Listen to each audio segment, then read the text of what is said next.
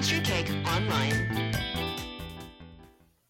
What's Baking Cake Nation, and welcome back to the Chemistry Cake online podcast, where chatting about chemistry has never been sweeter. Chemistry Cake is online, and today airs the first episode of our chemical education season. We have got quite the lineup of folks to chat about this, so I hope you are as hyped as I am. Today's sweet guest got a double degree in chemistry and forensic science with a minor in criminal justice at Russell Sage College, got their PhD in chemistry at the University of Oregon, and currently is a clinical assistant professor at Boise State University. So, folks, if you would help me in giving a fresh out the oven warm welcome to my friend Dr. Lisa Eytel. Uh, Lisa, thank you so much for joining me today. I hope you are doing okay, all things considered. Yeah, I'm I'm chugging along, Kate. Thanks for having me here. Uh, we are so happy to have you. Um, now, before we dive right into the work that you do, um, I was particularly fascinated by your favorite molecule, which you previously mentioned was perchlorate. Could you tell me a little more about why that is?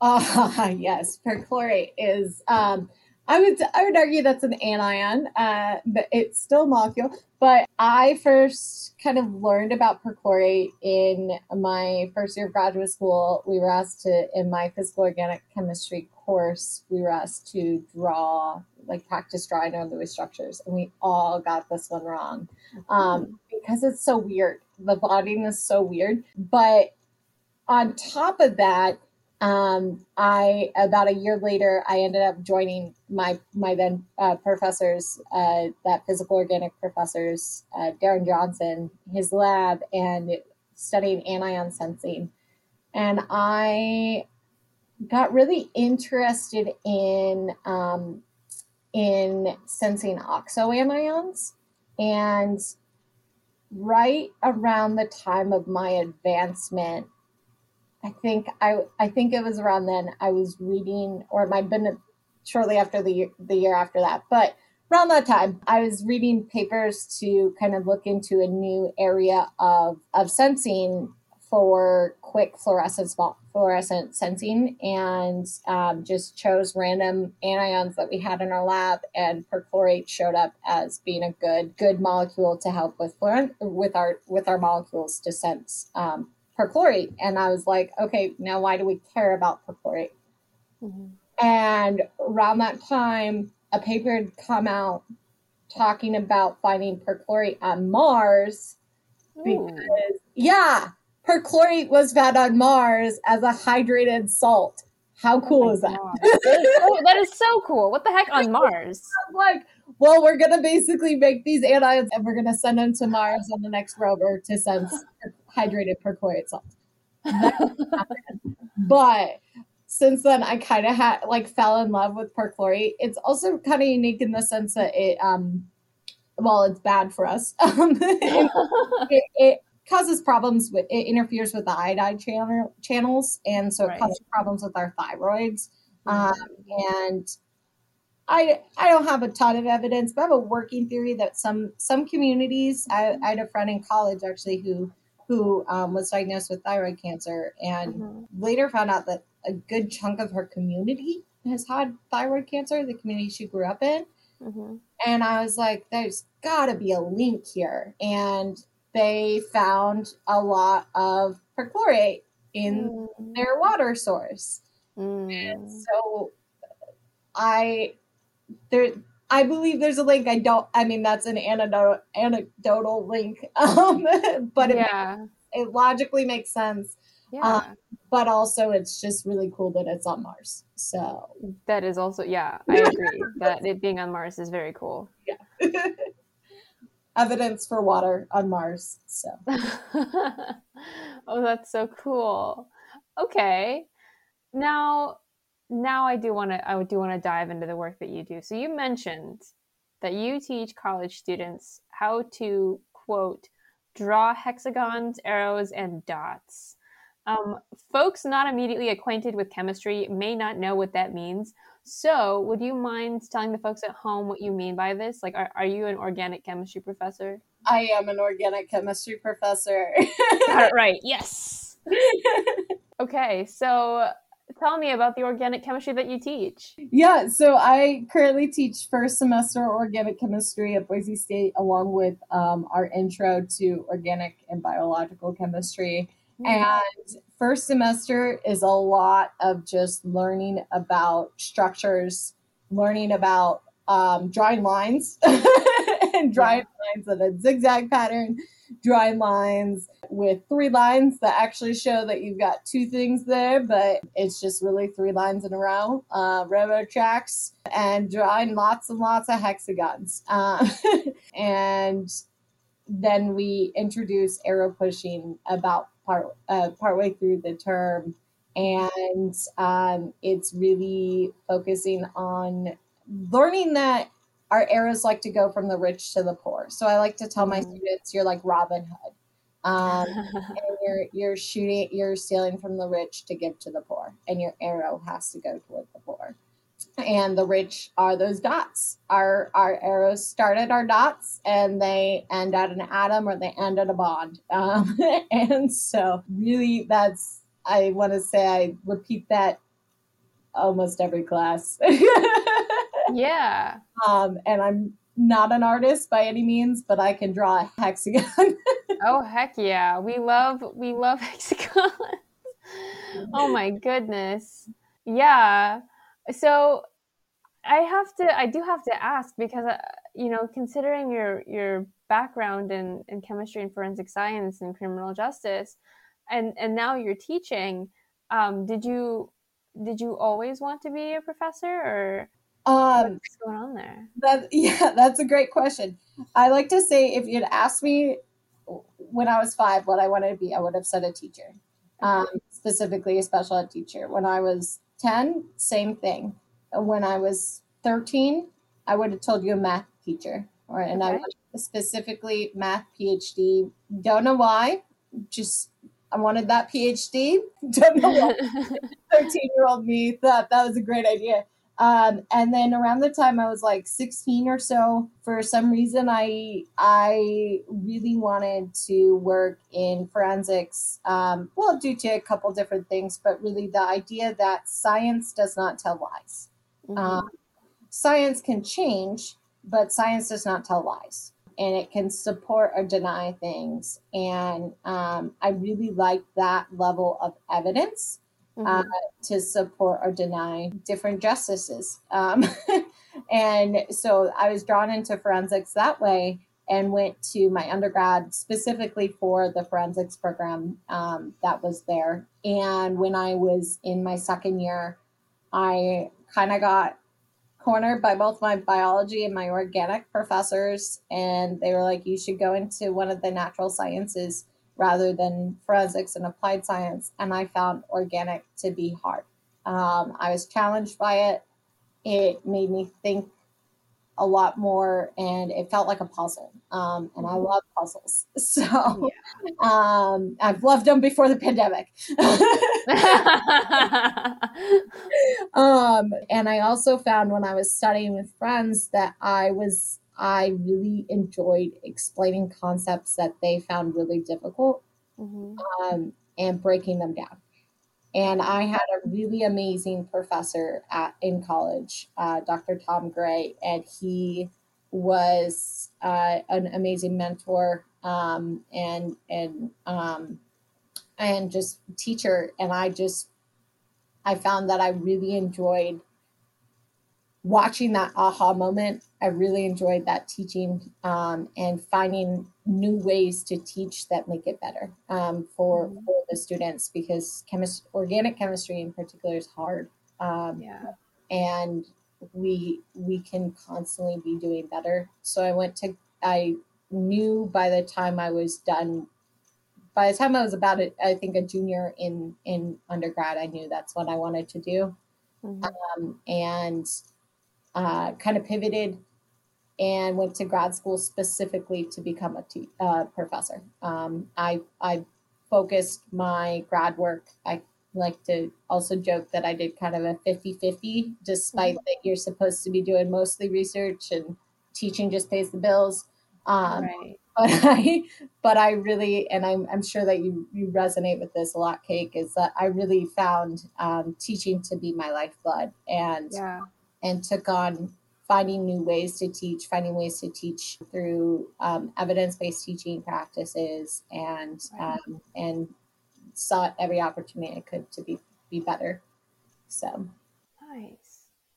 So, what then is your favorite thing about education?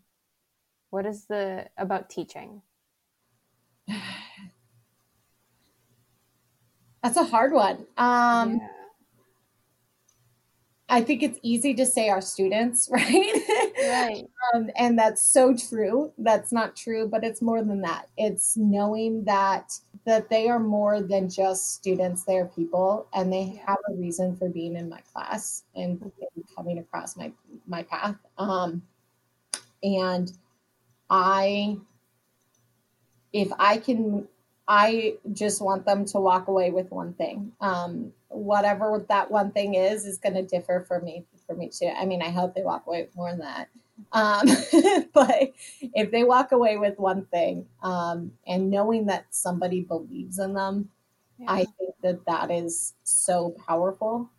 Um, and knowing that they can do hard things, because again, organic chemistry is hard. Um, yeah. they they are able to be successful, and it's just and it's not meant to be a weed at class, in my opinion. It should not be. Yeah. and knowing that they can do that and knowing that um, that they can learn new things about themselves while doing something hard i i think that's another thing is like i enjoy teaching the whole student and not just the student that's sitting in my organic chemistry class it's how do i study how do i how do i take a multiple choice test it's also hey, I'm really struggling with my mental health and I need to talk to somebody. Right. Um, and and knowing that faculty are human and knowing that we want to we, we really care about them and building those relationships and watching them be successful. I want my students to I want to know that my students are more successful than me one day. Yeah, that's a yes, that is very much a mood. Um, I actually had this conversation with a student the other day where I, I told like they had heard um, that I am notorious for being the quote strictest TA, and I said, you know, that might be true. That might I. It, it's not so much that I'm strict, but rather that I want to challenge you because you think that your limit is here and I see that your potential goes much farther than that, and I want to push you towards that potential that I see in you. Um, and one of the things that I love so much about teaching my students is getting getting to watch and witness firsthand their their progress and their growth over the course of of the term. Yeah. Um, and you know the pandemic has made it a little challenging, right? Because everything is so remote but I still get to see I still get to witness their progress and I get to see their their eyes light up with that aha moment and them shifting their questions from am I doing this right to am I thinking about this right and it's just like yes yes you made it like I and you know I did tell them like one of these days you're going to be better than me and that's when my job is done Yep.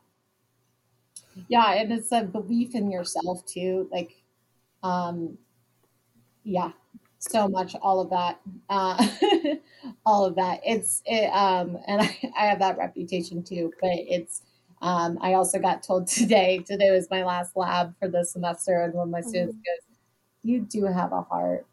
Even though you're really you're you like to think that you're really tough and people think that you're really tough you have a heart i was like yeah I was like, yeah, I really care about all of you. I truly Yeah. um and and being tough does not equate to um does not mean that we don't believe in them or uh and and does not mean that we don't want them to succeed um yeah setting those expectations because they we know they can meet them Yeah. Yeah, exactly. Like I think pushing them being this quote tough uh means exactly that we believe in them. Because if we if we didn't believe in them then we wouldn't care. And Yeah. everything would just in my opinion everything would just be easy.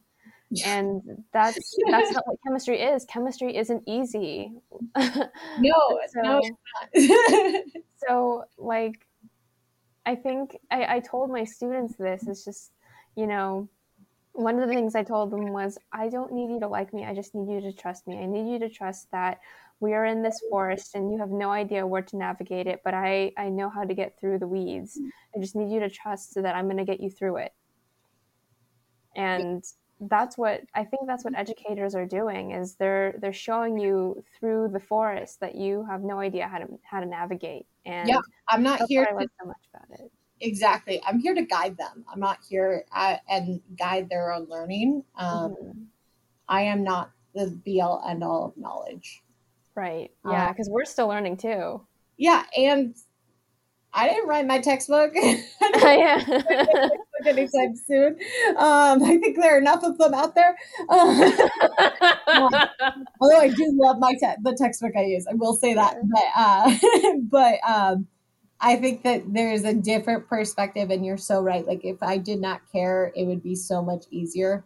Um, I would not be in my office at till midnight most days. Um, like yeah I would not make a bunch of different assignments because I would just expect them to do either they can do it themselves or they'll fail type of Mhm. personality, and that's not me. Um, I recognize that we we require some incentive to do things, but also we require guidance, and we don't Yeah. always know what to do on what's good for us. Um, right. And I'm here to help with that. Yeah. Yeah, I agree with that very much. Oh, wow. What a what a discussion, sweet friend. Thank you so much for chatting with me today. Yeah, Um, thank you. But it does look like we are nearing the end of our time. But but not before, of course, I ask the most important question of this entire discussion. Are you ready for it? Okay, This is a very important question, Lisa. You have to you have to make sure that you answer this am I gonna get it right? okay, gotta get it right. Um, okay, so the question is, what is your favorite cake flavor and why? oh man, I love all cake. I, I've got to start that off. Uh, is there a cake I do not like? Um, not that I've met yet. Um, Mm, I've got the biggest sweet tooth. I'm gonna have to go with this now defunct. I don't even know what the formal name of it is, and it's now gone. They took it off the shelves. Costco used to have this, I think it had to be like five layers of dark, uh, like a chocolate with like a chocolate fudge, and then chocolate, and then chocolate shavings. And it was Oh so gosh. tall and so rich and so good. oh yeah, I Um, remember those cakes. yeah, so good. uh, but like a chocolate with raspberry is one of my go tos, like a raspberry, yeah. raspberry like in inside. I don't know what Oh the, yeah, the layer, but really any any cake is good cake Mhm. in my opinion. yeah. No, that is that is the correct answer. Um, you passed the test. I find one I don't like. yeah oh man that sounds incredible like i i i do have this partiality to chocolate cakes with fruit um raspberry is quite lovely i also like orange orange with my with my chocolate cakes just because the tartness um, cuts a little bit of the sweet and bitterness uh, which i i really appreciate it does give it a totally different flavor profile and even a, a different texture profile too i'd argue yeah, um, Yeah. but it's got to be fudgy, like fudgy Yeah. chocolate. The fudgy Mhm. chocolate frosting is like the best. I like ganache is it a ganache? I don't know if it's formally a ganache, but it's like it's like thick yeah, it's like too too thick it's not a buttercream. no it's yeah buttercream would be too light Yeah. Oh man. Oh Lisa, thank you so much for joining me today. This was really such a sweet time. Thank you so much. I really enjoyed it. I'm glad. Uh, and to the listeners at home, thank you for joining us today. I hope you also enjoyed the time as much as we did. And if you would like to join uh, to follow the many adventures of Dr. Lisa, you can follow them on Twitter at Prof Lisa E, which will be linked in the description. And of course, if you would like to partake in the hype and hop aboard the hype train, choo choo, you are more than welcome to follow me on Twitter at Chemistry Cake. Well, folks, that's all we've got for you today. This is your gentle reminder to stay hydrated, to keep the hype alive, and to edify our village. Be kind to one another and be kind to yourselves. Thanks for tuning in, Cake Nation. This is Chemistry Cake, signing off.